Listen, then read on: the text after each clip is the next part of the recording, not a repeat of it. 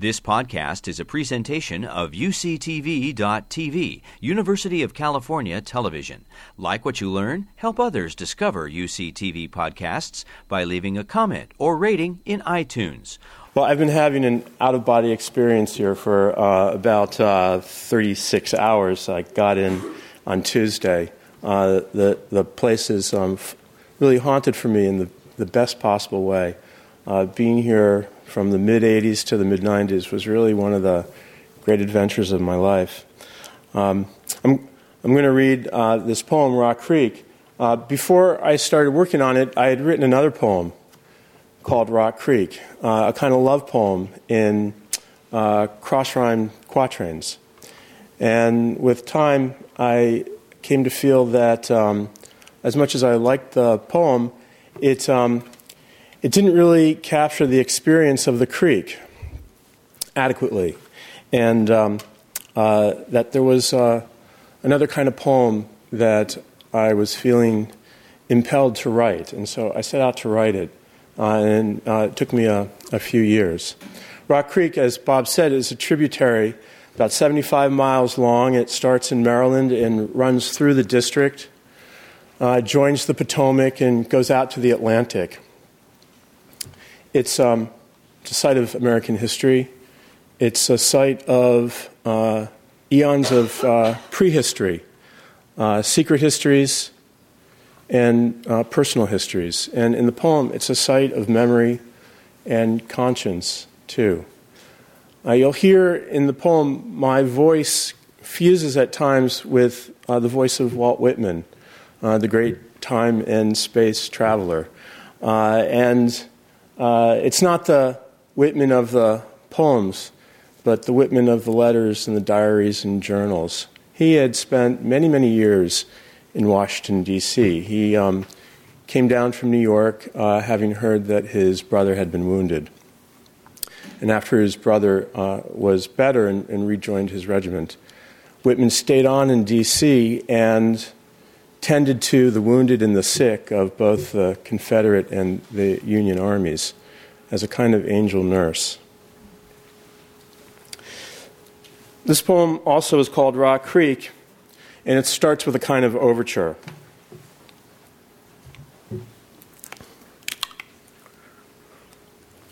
And then it moves in time, and um, I may cut some passages as we go and introduce some others. But it's in kind of like sequence of, um, um, of um, it's like a time sequence, shifting around in time. Rock Creek. Cutting away through stone to see what's there, not how things appear. Earth blood without style, never at rest. What settles in it, red on the surface ripples, meandering forward eddying back, swirling, turbid, intricate plates of water from the bottom rising, turning upside down, striking bank before returning to stream center. Original current, indifferent to the play of light, crystalline, ideal forms, a static lie. Rather, as Leonardo saw, a motion resembling hair. One must take five days to place water in a picture while a splash erupts into corona, its rim breaking into spills of droplets like the secret structure of rainfall, scalloped edges of water, joining water in common coils, spawning vortices, streamlines detaching as they hit fluorescent storm swept traffic cones, glowing half submerged, shedding eddies, rushing faster by tightening gorge, squeezed self amplifying transmission as one flow drives another motion, altering force driving that motion. Like Coltrane, stretching tight vibrato phrases, incremental shifts of pitch and tone, the place it's going, unknown, excited, viscous harmonies, continuously born, devoured, cascades of smaller scales, circulating air streams, the unregarded river of our life, an overflow of meanings with no speech, undirected as prisoners of Guantanamo, flooding cells in protest, each drinking 18 bottles of water in an hour. In the breath preaches one man, having heard it from his father. The breath moved upon the face of the waters. While another speaks, ex con activist, wry observer at the crossroads, how the system is hustling backward. That uh, ex con activist was um, uh, Petey Greene, uh, a DC figure who um, became a radio broadcaster. He was an ex con and did a lot to stem the violence of the riots in the 60s in DC. His middle name, turns out, was Ralph Waldo.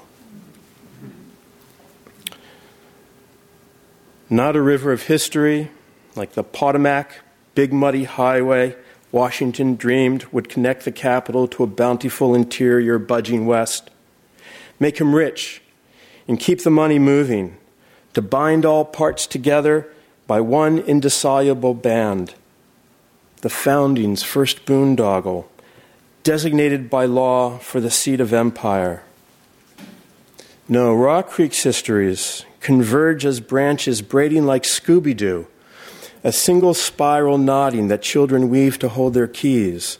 It makes just one boundary at the Verdant Valley, where L'Enfant walked in greatcoat surveying space, so every homestead of the nation would feel the influence of its streets radiating outward in slaves, hew trees to open them, metabolize sardines and salt pork to pry up stumps, haul, and cut sandstone for buildings housing classical moral sentiments that shan't stop the flow of profits. Neither Rome nor home Rock Creek is a passage where Whitman wanders after dispensing fruit syrups, good and strong, but innocent, mixed with ice water to young men missing limbs, thirsty, coated with murk and sweat in the patent office hospital. The 930 Club is not named for a time, but a place it used to be, 930 F Street now in a building on V, once broadcasting 1120 on your radio. Inside, my son plays drums in a band with other nine year olds trying to rock the judges panel 11 a.m. on a Sunday. And the parents are pumped, pulling for their kids on stage, discreet, loud screening of their own projections. Is it strange to hear children play their parents' music? The history of styles like scarves claimed from an old trunk that's never put away. They lend me a problem with the language. Fugazi, 25 years ago.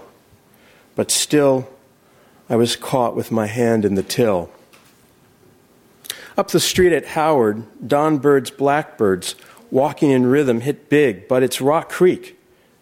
Doing it in the park, doing it after dark that laid down a track in 75 for Eric B. and Rakim, Big Daddy Kane, Grandmaster Flash, Massive Attack, The Gold, Spinning Still, the chorus floating with Jay Jones's flute on a current sampled by a cloud precipitating the next good sound. Oak, tulip, poplar, beech and laurel, holly, dogwood on the hills, sycamore, red maple, wet, tolerant, all along the floodplain, through steep ravines, gentle sloping hills, grassy meadows, and the stretch of rapids south of Military Road. The succession war captured in a street sign now as frenzied commuter route, where 20,000 years ago, nomad sharpened fluted points for caribou, elk, moose, black bear, mastodon and mammoth, the spring fed tributaries feeding into open stream are sewer lines underground. Silt and sand choke off the creek mouth at Whitehurst Freeway, where ships ran up to P Street from Potomac's crowd of masts. And grist mills, Lyons, Deacons, Parrott, Pierce, Columbian, all ran out of time to grind. And Benjamin Stoddert, merchant, first Secretary of the Navy, who bought up land to create the capital, now names the kitty soccer team an elementary school in limbo, neither remembered nor forgotten. If Rock Creek is a passage, what will I find there in its leaves and pages, legible by moonlight, having passed by the White House of future poems? Its sentries at the gates, silent, pacing in blue overcoats, stopping you not at all, but eyeing you with sharp eyes, whichever way you move. Whichever way you move, with me now from hospital to hospice of the creek, the pallid face of wounded light your way, and in the air, the moisture on the lip of the Secesh boy, his fine, large frame, patient, mute survivor of the butcher's shambles, his arm tossed on the departing amputation cart. Little he knew, poor death stricken boy, the heart of the stranger that hovered near, talked to him a little, but not much, moved closer, held his hand, and moves now in creek shadows, searching, fluid and firm. There's the cavalry camp on the hill, and fixed pitch droning of an Ozark juice harp, its tart plucked notes opening melodic overtones bring to mind parted teeth and metal tongue vibrating freely. Whiskey wet mouth resonator. So refreshing, these hardy, bright, intuitive American young men, experienced with all their youth, their vocal play moves one more than books. Bloody pieces of muslin fill buckets by one who follows me. I carry him wherever I go his great dark eyes with a glaze already upon them, the choking faint but audible in his throat, and the surgeon who left him without prospect to death. He must yield the field and forget. And the population of the army, bedded in the makeshift wards, is more numerous than the whole of Washington, some 30 or 40 such collections, each holding 70,000 men. I use them as landmarks in my rambling outside the district of wounds, sickness, and death. What will I find there then if Rock Creek is a passage? The crown of haze around the moon, like stardust inked around the gunner's nipple. Something veiled, abstracted, dark columns moving through the night, and I stand unobserved in the darkness, and watch them long, my own longing charged with the intimacies of the ward. But when I join the soldiers along the creek or defending the capital behind earthworks, acres of felled trees, hewn branch barriers with sharpened points, they invite me to declaim poetical pieces, read the Bible, and we play an amusing game called the Game of 20 Questions. If Rock Creek is a passage, what will I find there below terraced bluffs, overcasting intemperate fall freshet, conveying fragmented stone tools of the Algonquin, quartzite, slate, jasper, flint, past Teddy Roosevelt, pounding down a routine, rough cross country jaunt, overtaking Quincy Adams, listening to the singing of a thousand birds along beds of shallow estuary out to sea. In the mind's perpetual playback, the boys and I stand a stone's throw from Pierce Mill, performing Tashlich on Rosh Hashanah, casting off our sins in the body of breadcrumbs tossed into the stream. We try to track them out of sight, alert to blue back herring plucking some down. With no lids, their eyes are always open. Like God, they do not sleep. They do not avoid the net. Nothing is exhausted if it returns to itself. As rich veins run without celestial fallings from cloud nor collected lake dropping down, so it is living water exploiting its own nature. To be preserved in the seed that never falls nor changes, a dream. Whereas, from the surface of silence, under the pressure of river wonder that moves through the green heights. The old woman in the parking lot of Giant grabbed me by my arm on my way to the car, four bags of ice in hand for the school football team. A warm September Saturday, the bags begin to drip. What does she want? She can't open the back hatch of her van, the electronic key. It's not hers, it's borrowed. She's just been evicted. Her muddy brown eyes are enormous. I can see the shadowy mounds of domestic debris in the beat up oatmeal colored van. Does she need to buy something? Some food? No, she has recycling to drop off. She has to drop off her recycling. How do you open the back?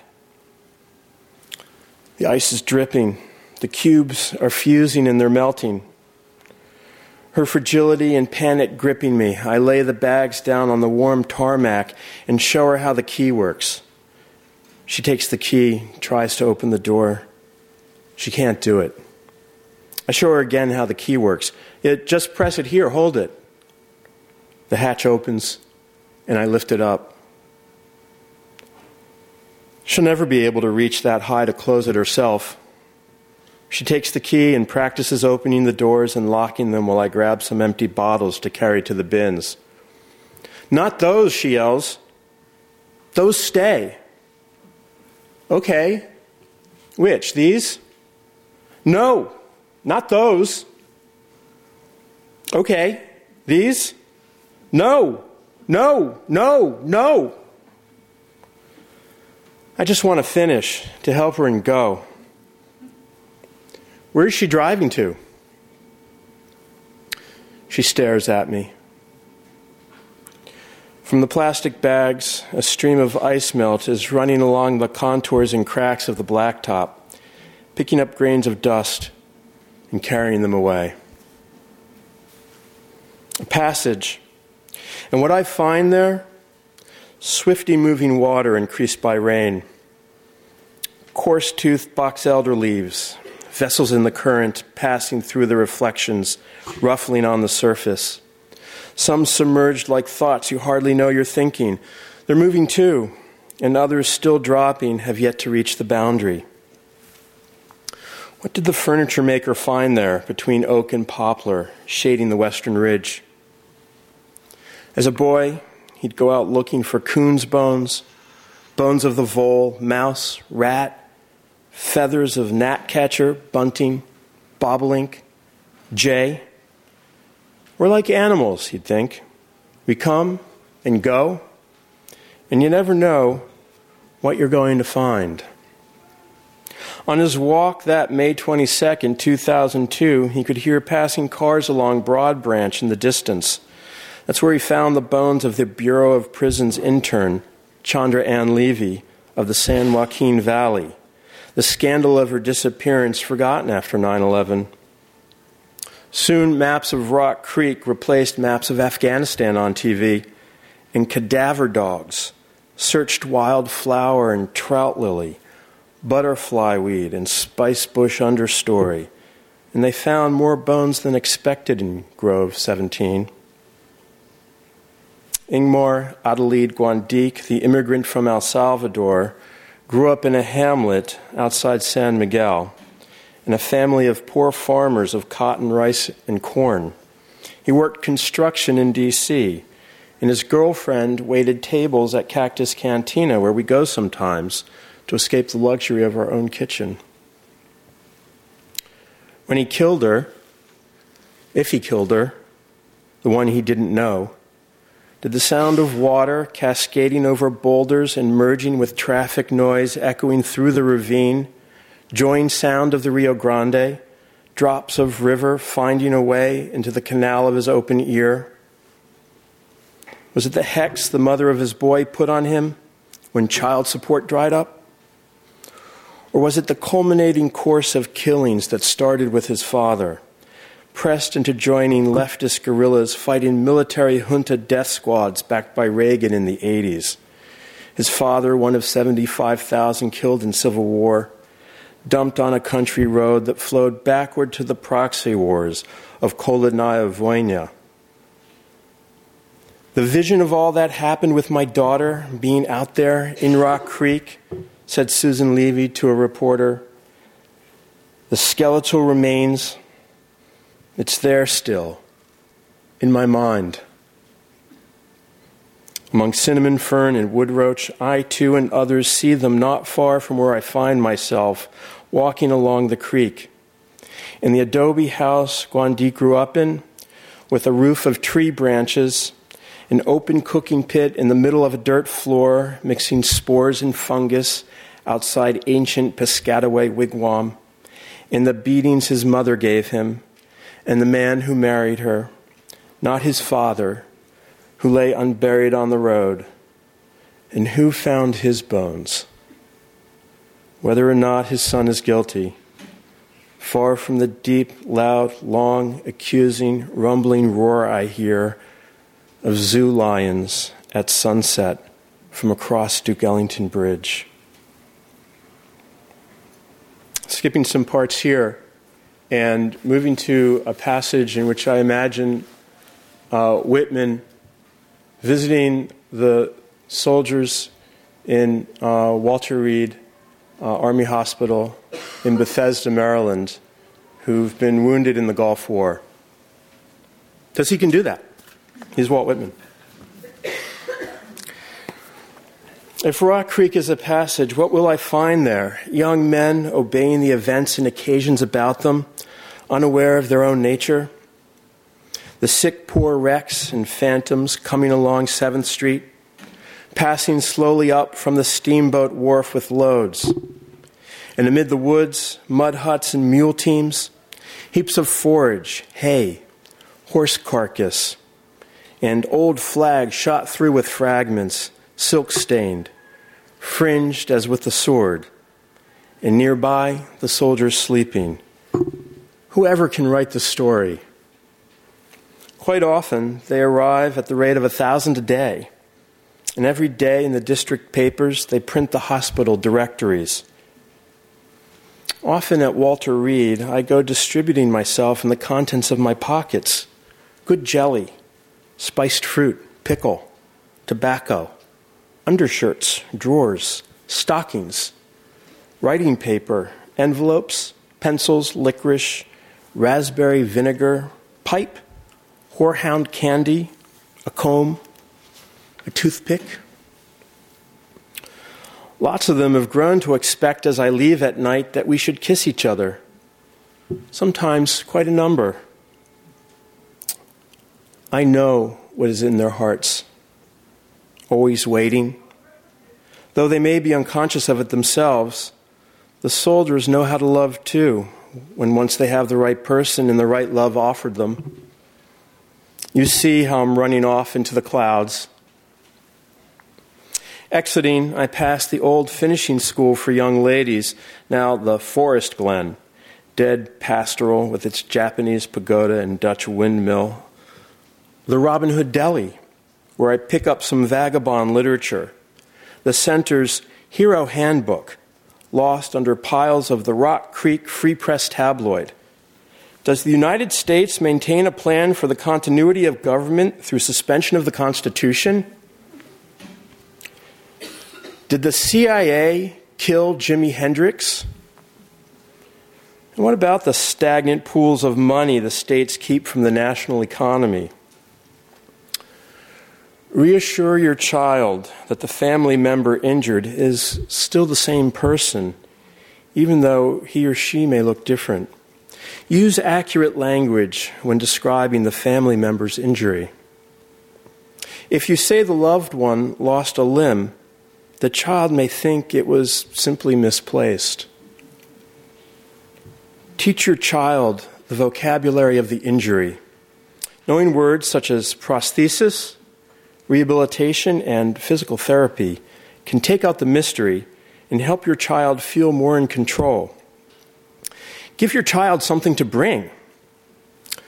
Common reactions include crying, clinging, searching, regression to earlier behaviors, repetitive play or talk, fighting, tantrums, outbursts, withdrawal, regression to earlier behaviors, sleep difficulty, acting as if the person is not injured, increased fear, anger, bullying, denial, self blame, fluctuating moods, fear of separation or being alone, headaches, stomach aches, difficulty concentrating at school.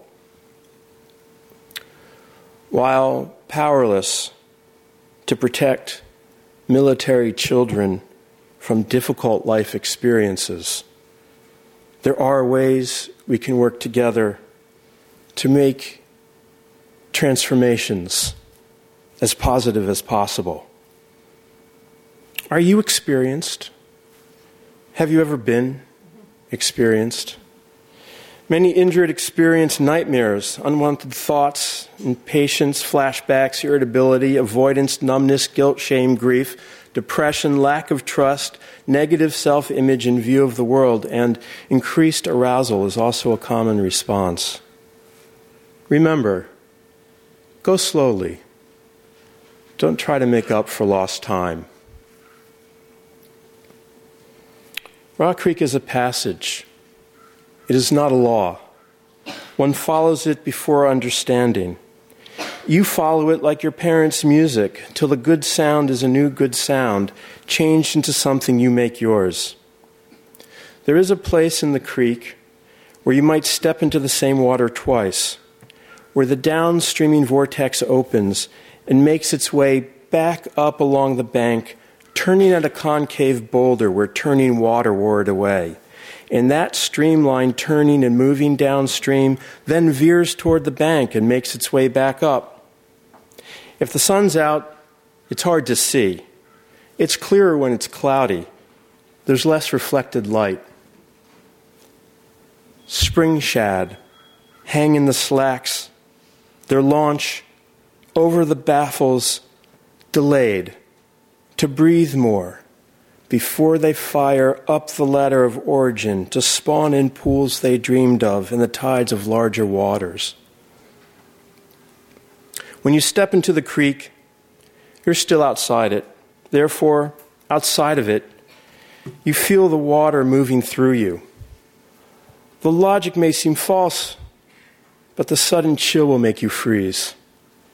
And what you find there in the passage as the sun goes down is the shadow of the shagbark lengthening on the water until the longer coursing shadow drinks it up to carry it away, as if it were a kind of rain, like words that continue the silence, undirected by any motive. It mixes with the dust and on the bodies of animals enters the colder stream. Thank you. You've been listening to a podcast by University of California Television. For more information about this program or UCTV, visit us online at uctv.tv.